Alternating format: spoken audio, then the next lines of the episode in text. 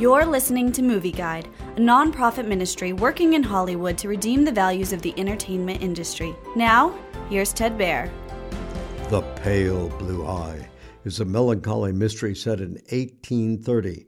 A widowed retired police detective named Landor teams up with a young Edgar Allan Poe to solve a murder with a macabre twist at West Point. They investigate the hanging of a cadet whose heart was cut out after his corpse was sent to the morgue. During their investigation, the two men find that the murder and mutilation may be related to a secret satanic ritual being performed in the nearby ice house. The pale blue eye is well crafted. It also has a melancholic beauty.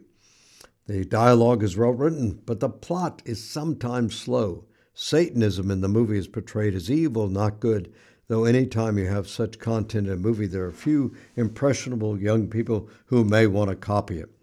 The Pale Blue Eye has strong Christian biblical references, but one criminal goes unpunished legally. The movie contains intense violence, references to murder, rape, and suicide, three strong obscenities, and two scenes where an unmarried couple lies in bed. So Movie Guide advises extreme caution.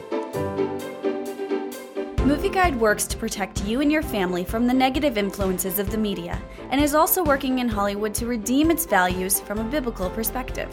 For the latest Movie Guide reviews and articles, go to movieguide.org or download the app to your Apple or Android device. You can also subscribe to the Movie Guide podcast on iTunes. Support Movie Guide's mission to transform the culture by redeeming the media.